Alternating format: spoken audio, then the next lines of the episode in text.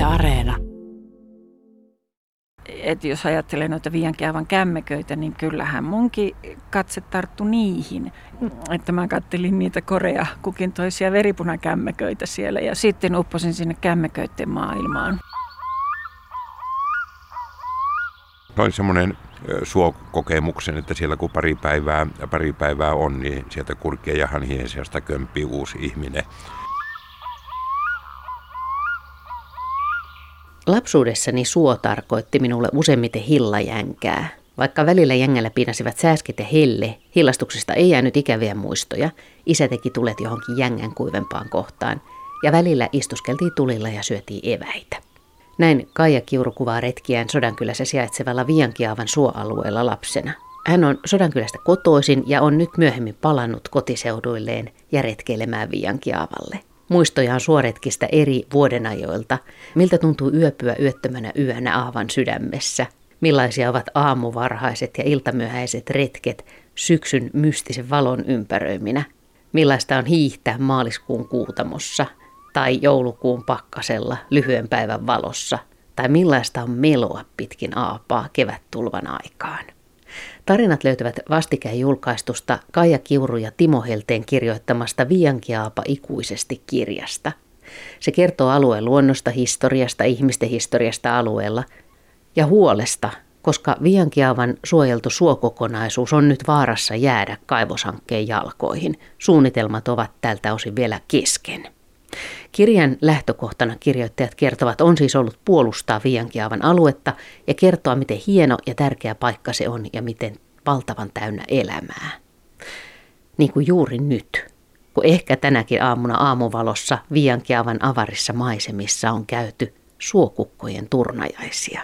Tai tokkimusten Timo Helle kirjoittaa Viankiaapa kirjassa. Linnun nimi kuulostaa oudolta, mutta Keski- ja Itä-Lapin vanhemmalle väelle se on edelleen tokkimus – Elias Lönnruut johti nimen tokkia tai tokata verpeistä, jotka tarkoittavat muun muassa sohien nokalla, ja sitäkin koiraat tekevät soidinajan yhteenotoissa. Ja tosiaan suokukko-koiraat ovat tähän aikaan upea näky, mikä näkyy myös Timo Helteen kirjaanottamista kuvista.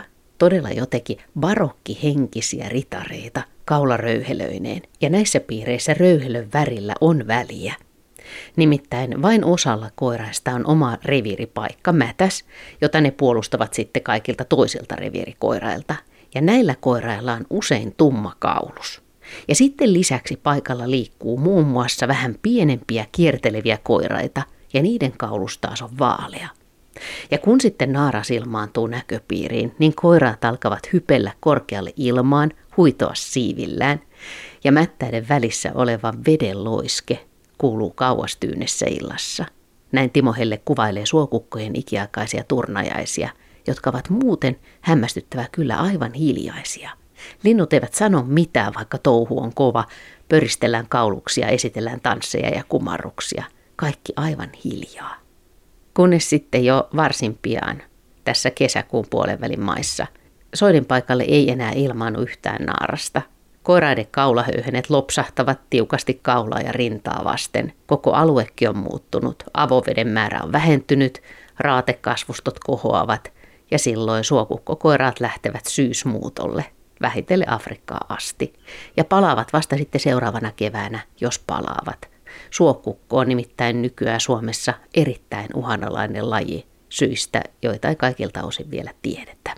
Tapaan Sodankylässä Timo Helte ja Kaija Kiurun me istuskelemme kirkon portailla, mutta ajatuksissa olemme näissä Viiankiaavan alkukesän tunnelmissa. Siellä on tulva todennäköisesti laskenut niin, että pitkospuilla pystyy käveleen ja lenkkareita en vielä suosta, mutta kumisaappailla kyllä, että varmasti jo pääsee. Ja melkein sanoisin, että kurkien ja joutsenten toitotus niin jatkuu läpi vuorokauden. Että joku, joku pikku tauko voi olla, mutta että valtava toitotus joka puolelta ja siihen liittyy sitten kaikkien muiden, muiden lintujen äänet, kahlaajien, kahlaajien lentoäänet ja soidiäänet ja siellä on kova vilinä. Ja sitten ne äänettömät kaverit, ne suokukot ja niiden turnajaiset, mihin aikaan se sijoittuu? No se on kesäkuun tai toukokuun loppua, kesäkuun alkua, pari, pari viikkoa kestää ja sitten kun enää tuonne Soidi-areenalle ei yhtään naarasta ilmestynyt, on siis jo hautomassa, niin silloin loppuu se suokukkojen soidi, soidin temmellys ja pari viikkoa lisää, niin ne lähtee kohti etelää. Hämmästyttävää. Kuvaile Timo Helle, oletko päässyt näkemään Viankiaavalla semmoista hienoa suokukkojen turnajaista? Onhan niitä, siellä on kolmekin soidinpaikka tai mulle tuttuja soidinpaikka ja uskoisin, että kyllä ne siinä, siinä on, että kymmenkunta 15 voi olla näitä, näitä koiraita, mutta että aika usein tapahtuu sillä tavalla, että toukokuun lopussa muuttoaikaan niin ilmat, ilmat sitten jotenkin huononee ja ei olekaan halua jatkaa sitä muuttomatkaa kohti pohjoista, niin kyllä siellä voi olla silloin yhdellä soidin paikalle, missä normaalisti on 10-15, niin siellä voi olla 150. Mutta sitten kun ilmat taas lämpenee, niin kyllä niin siitä lähtee. Miten Kaija kuvataiteilijana, niin miten, minkälaiselta sun, sun mielikuvissa Viiankiaavan tämä alkukesä vaikuttaa? Siis tuo äänimaailmahan siellä on aikamoinen. Ja sitten mulla on muistoja niistä juuri tästä, että kun on ollut niin kuin hyvin paljon tulvassa, hyvin paljon vettä, niin se, se visuaalinen näkymä siellä on tietysti niin kuin alastomampaa, koska ihan vielä ei ole lehdet tullut. Se on tietysti erilaista kuin, kuin kesällä myöhemmin, myöhemmin kesällä. Sitten tuli mieleen niin tuosta tulvaajasta, että, että me ollaan kerran jopa, tuota, kun ei päässyt, oli niin paljon vettä, että ei saappavarret riittänyt, niin me ollaan menty kotiin hakemaan kanotti. Ja me lähdettiin siitä niin kuin siis... Päästiin pitkospuille sitten, sitten niiden hankalien niin. taipaleiden yli. Ja se oli hauskaa niin kuin meloa siellä aavalla. Kaija, sä oot siis täältä päin kotosin, niin oot sä silloin retkeillyt lapsena, tai muistatko sä ollenkaan tota Viiankiaapaa siltä ajalta? Etupäässä mä muistan sen siitä, koska tuota mun ukilla oli siellä palsta, tämmöinen, missä tehtiin heinää. Ja sitten äiti on ollut siellä heinän teossa lapsena. Siellä tehtiin niin kuin jonnekin 50-luvun puoliväliin ehkä heinää. Ja sitten äiti on tietysti kertonut niistä heinäntekoreissuissa Tätähän hän on kertonut, että miten siellä piti kulkea, miten neuvottiin lapsia kulkemaan, että pitää haravaa pitää poikittain tässä edessä. Että jos umpsahtaa sinne, niin ei, ei tipu kovin syvälle. ja tuota, no sitten, sitten oli se Ukin lato, oli siinä Viiankijärven eteläpäässä ja se oli äitin mielestä äh, siis silloin lapsena suuri kuin kirkko. Ja mitähän muuta? No sitten tietysti näitä piimää pidettiin siellä jossakin hetteessä ja yövyttiin rankisessa niissä ladoissa. Et kaikenlaisia tarinoita sieltä. Niin sillä tavalla Viiankiava oli, Viiankiava oli mulle tuttu. Ja olin toki käynyt siellä, niin kuin siis, ja oltiin Timonkin kanssa käyty retkeilemässä ennen kuin muutettiin tänne Sodankylään. Niin tota... No mutta millä lailla se on sitten uudestaan niin kuin avautunut sulle näin merkittäväksi? Tuliko se tämän huolen kautta?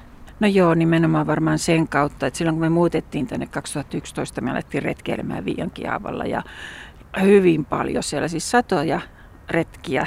Ja välillä käytiin niin kuin monta kertaa viikossa siellä ja eri puolilta, että ei, ei todellakaan niin kuin pysytelty pitkospuilla. Ja tietysti tämä huoli ja tämä, siis tämä käsittämättömyys, että, että mun se motiivi niin kuin tässä, tässä, että minkä takia mä oon alkanut taiteessa sitä käsittelemään, tätä viiankiavan tilannetta, oli niin kuin juuri se, että se on mun mielestä moraalisesti väärin. Se on, se on eettinen kysymys, että eihän näin voi tapahtua, että on suojelualue ja sinne yritetään perustaa kaivosta. Että minä en kerta kaikkiaan sitä pysty sulattamaan ja se on ollut niin kuin se motiivi sit myöhemminkin ja edelleenkin. Timo Helle, jos lähdetään liikkeelle tämän tarinan alusta, niin mistä alkaa Viiankiaavan tarina? Se alkaa kaksi miljardia vuotta sitten, kun syntyi tuo vihreä kivivyöhyke, joka nykyisin kulkee Kuusamosta enontekijölle.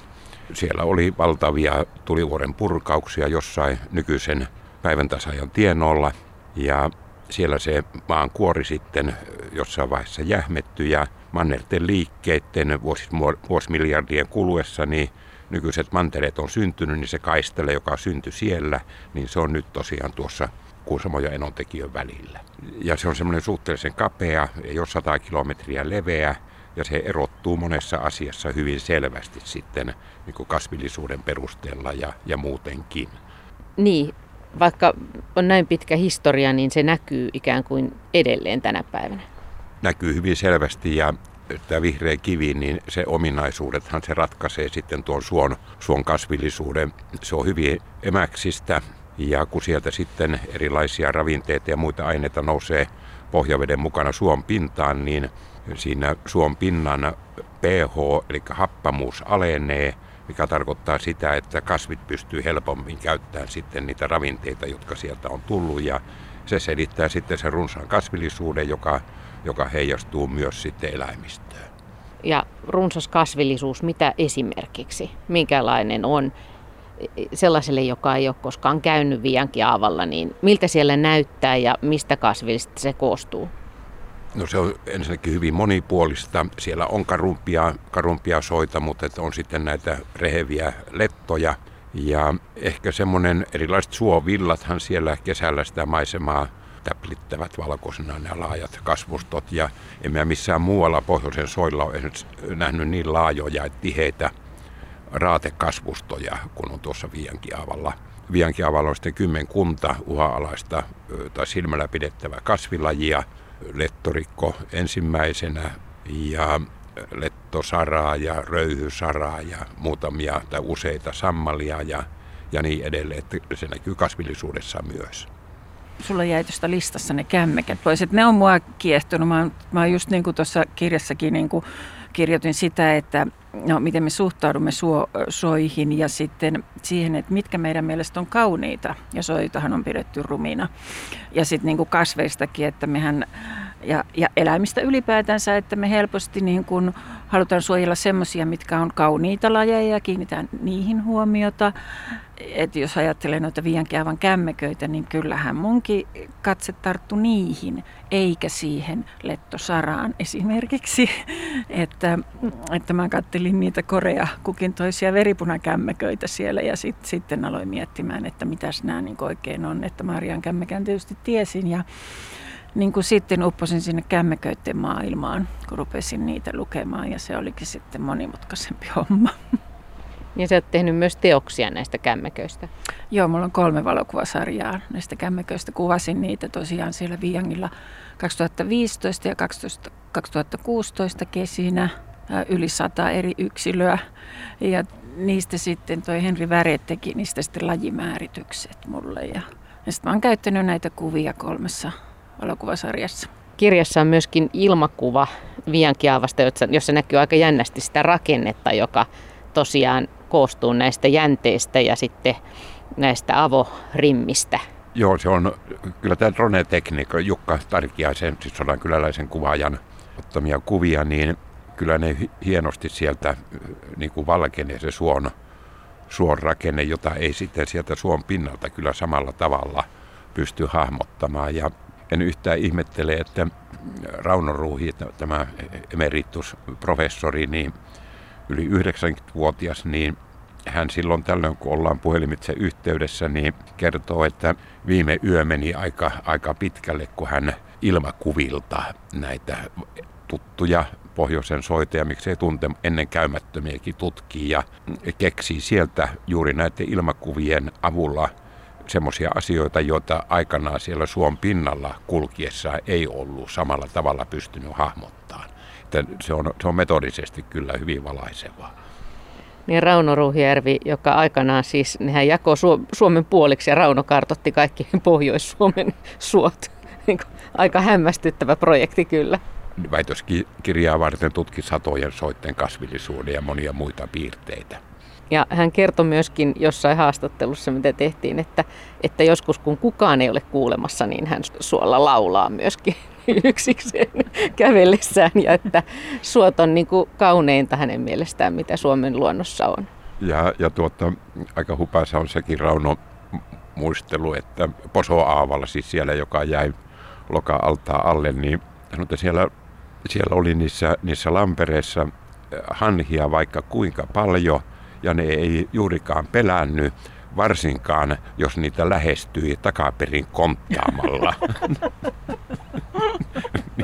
Siinä olisi ollut, ollut tuota nykyajan videokuvaajalle mainiota materiaali, tuleva professori konttaa suolla takaperi, ettei hanhet pelkäisi.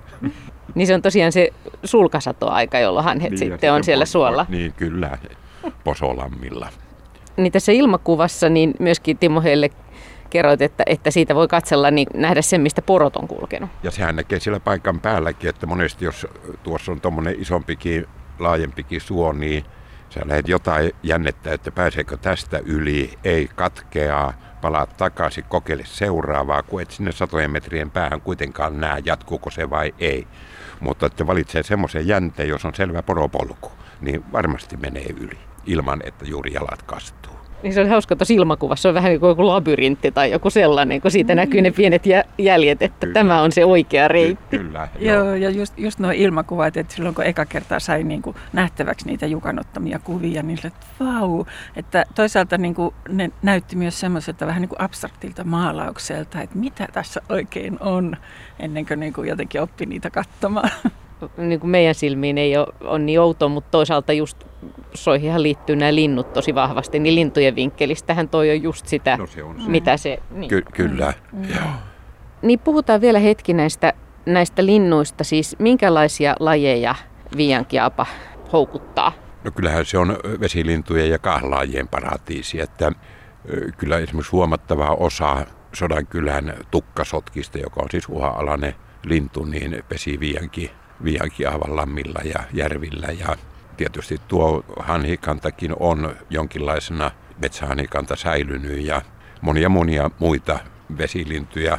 Ja onhan siellä, sanotaan nyt näihin aikoihin touko-kesäkuun vaihteessa, niin ei oikeastaan voi järvellä käydä ilman, että näkee uiveloita, mikä ei ole ikään joka paikassa aivan itsestään, itsestäänselvyys. Ja uivelo itse asiassa niin laulujoutsanen ohella on ainoa pohjoisen vesilintu, joka ei ole taantunut viime vuosikymmenien aikana. Että kaksi on näitä pintansa pitäneitä.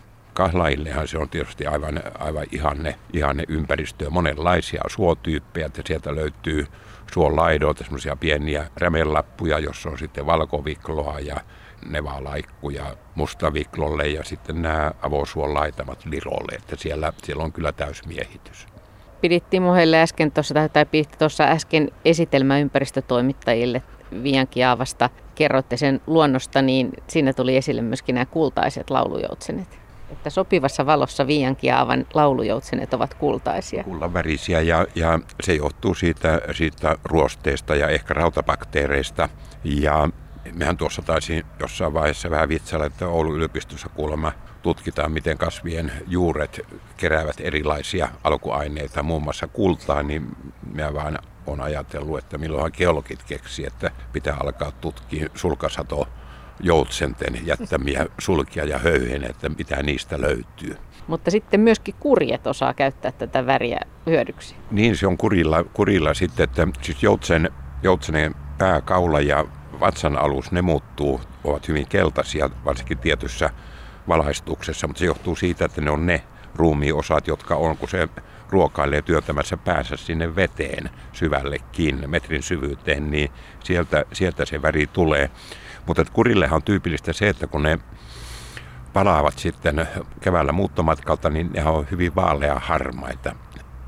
Sanotaan aidaksen harmaa, mutta en mä tiedä kuka nykyaikana tietää enää, mikä se aidaks, aidaksen harmaa on, mutta että vaalea harmaa kuitenkin.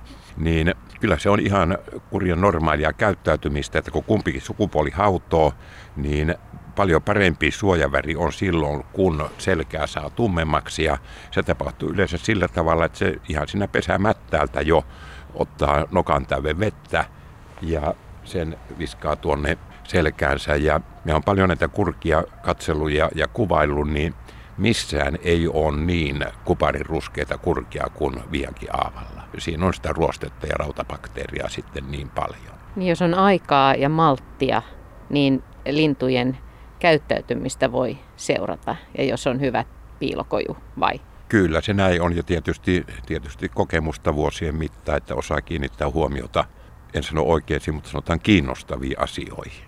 Mutta sulla oli tässä piilokojuvirittämisessäkin vähän tämmöisiä omia kikkoja.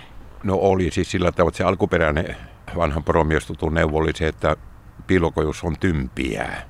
Kouluta ajoporo, että sitä ei linnut, linnut eikä muutkaan eläimet pelkää. Ja se oli tämä Aapo toinen sitten, tämä mun, mun ajoporo.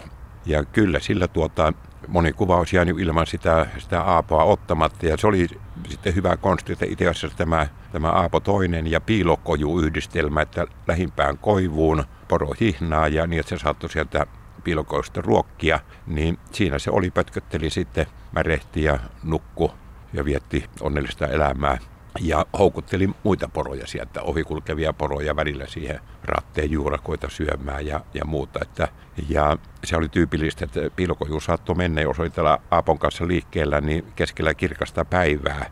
Linnut, vaikka oli kurjet ja joutsenet näköisellä, niin ne ihmetteli, että mikä, mikä tämän suokosen miehen nielas, että poro, porohan siellä on, mutta että kun ei ne ole tottunut, että kesäaikaa, kesäaikaan tuota ihminen ja, ja poro on sitten toistensa kanssa tekemistä. Jos poro on paikalla, niin se on taatusti turvallinen. Siellä ei ole ihmistä eikä muuta ja se, se oli siinäkin mielessä hyvin kätevä.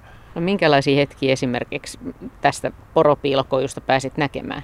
No hyvin, välillähän siinä, siis kun mä muistelen sitä Lauri Ukkola, se oli tämä poromies tuttu, niin hänen piilokojussa on tympiä, niin siellä kyllä ollut, että välillä oli kurkien, siis kymmenien kurkien ja kymmenien porojen piirittämänä, että, mutta ne oli muutaman metrin päässä siinä piilokoju ympärillä ja no silloin, silloin ei tietysti paljon, jos kurje tuli kyseessä, niin uskaltanut liikkua, mutta että ne kuului ihan askeleet siinä, siinä piilokojun vieressä joka puolelta ja, ja tuota, porot tulee sitten, kun ne haistoi ne aapolle ajoporolle tarkoitetut ruuat, niin ne yrittää sitten sieltä piilokojun ovesta tai oviaukosta työntää turpansa sinne, että täällä haisee joku hyvä, hyvä herkku. Ja, että kaikkea tämmöistä siihen mahtuu vaikka kuinka paljon.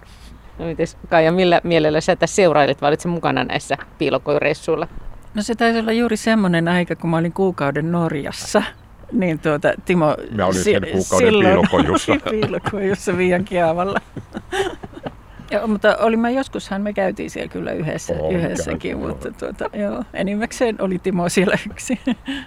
Miten sä oot tehnyt useita teoksia, pitänyt useita näyttelyitä Viiankiavasta ja, ja, ja tästä, myöskin tästä huolesta, niin miten sun työskentely, miten se etenee? Liikut se sillä suolla vai tapahtuuko se sun päässä työhuoneella? No siis kaikkihan tapahtuu päässä. Mä oon semmoinen taiteilija, että mä teen hyvin vähän luonnoksia, että mä vaan niin kuin mietin niitä ja kokoan niitä asioita tuonne päähän. Kyllä nämä kaikki teokset on sillä tavalla, että niissä on niin kuin yhdistelmä sitä tietoa, faktaa, vaikka jostakin kasvilajista tai, tai ylipäätänsä tuosta tilanteesta. Ja sitten on tietysti ne omat suokokemukset, että mit, mitä niin kuin itse kun on kulkenut niin paljon siellä suolla, että miltä tuntuu milloinkin ja mitä näkee, että hyvin semmoisia niin subjektiivisia kokemuksia. Ja tietysti sitten semmoinen niin kuin kaikki sitoo yhteen se ympäristöeettinen pohdinta siinä ja se on niin kuin niiden sekamelska.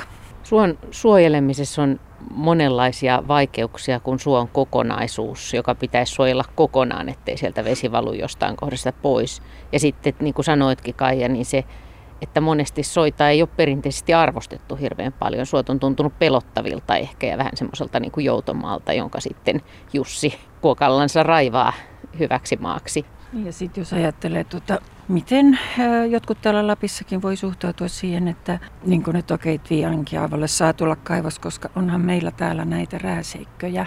Eli se suhtautuminen voi olla tämän tyyppistä, että ei niitä soita niin tarvi. Suoko suo? Mm. Mm. Mm.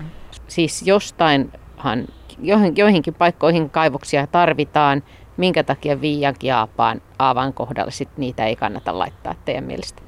No musta se on selvä, että Viiankin Aapa on erityisen arvokas jo suojelualueena. Voidaan puhua semmoista monimuotoisuuskeskittymästä ja ne pitää jättää sitten kyllä ehdottomasti kaiken muun toiminnan ulkopuolelle. Että tämä luontokato on kuitenkin semmoinen ilmiö, että eihän se mihinkään tässä tulee näitä maailman muita kriisejä ja toivottavasti menee ohikin, mutta luontokato on jotain semmoista, joka ei ole nähtävissä, että on menossa ohi päinvastoin, niin silloin myös näihin monimuotoisuuskeskittymiin, Vienkiavan kaltaisiin suokokonaisuuksiin, niin ne pitää jättää kerta kaikkiaan pois kaikista laskelmista, että ne on, niin kuin sanotaan, näitä no-go-alueita, elää mene sinne.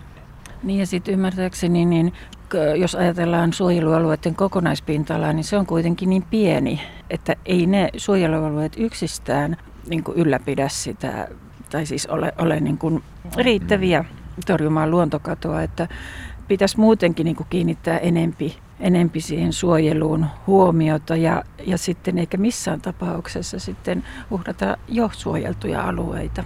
Tässä puhuttiin jo näistä monista linnuista, jotka tänne Viankiaavalle löytävät tiensä ja siitäkin, että monilla linnuilla menee heikosti. Siis vesilinnuista, kahlaajista, tosi monella menee hämmästyttävän surkeasti ja monet niistä syistä on, on myös osittain vähän niin kuin epäselviä, eikö niin?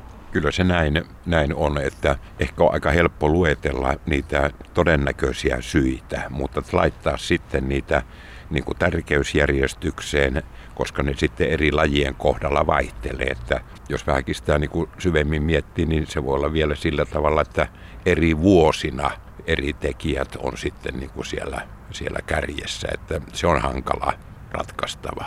Ja jos ajattelee tälleen just, että alue kerrallaan, niin sitä ei välttämättä aina havaitse, että miten merkittävä joku alue on pesimäalueena tai levähdyspaikkana tai jonain muuta, kun niitä palapalalta otetaan erilaisen ihmistoiminnan käyttöön. Niin, sepä se on juuri, että, että esimerkiksi juuri joku levähdyspaikkojen merkitys kahlaille, miten ne säilyy tuolla Etelä- ja Keski-Euroopassa, niin no se tiedetään, että huonosti ne on säilyneet, että ne on näitä erilaisia jokisuistoja ja muuta, jotka mahdollisuuksien mukaan on otettu viljelykäyttöön ja silloinpa siellä ei enää pystytä tankkaamaan uutta energiaa muuttomatkan jatkamista varten, että ne on monimutkaisia asioita.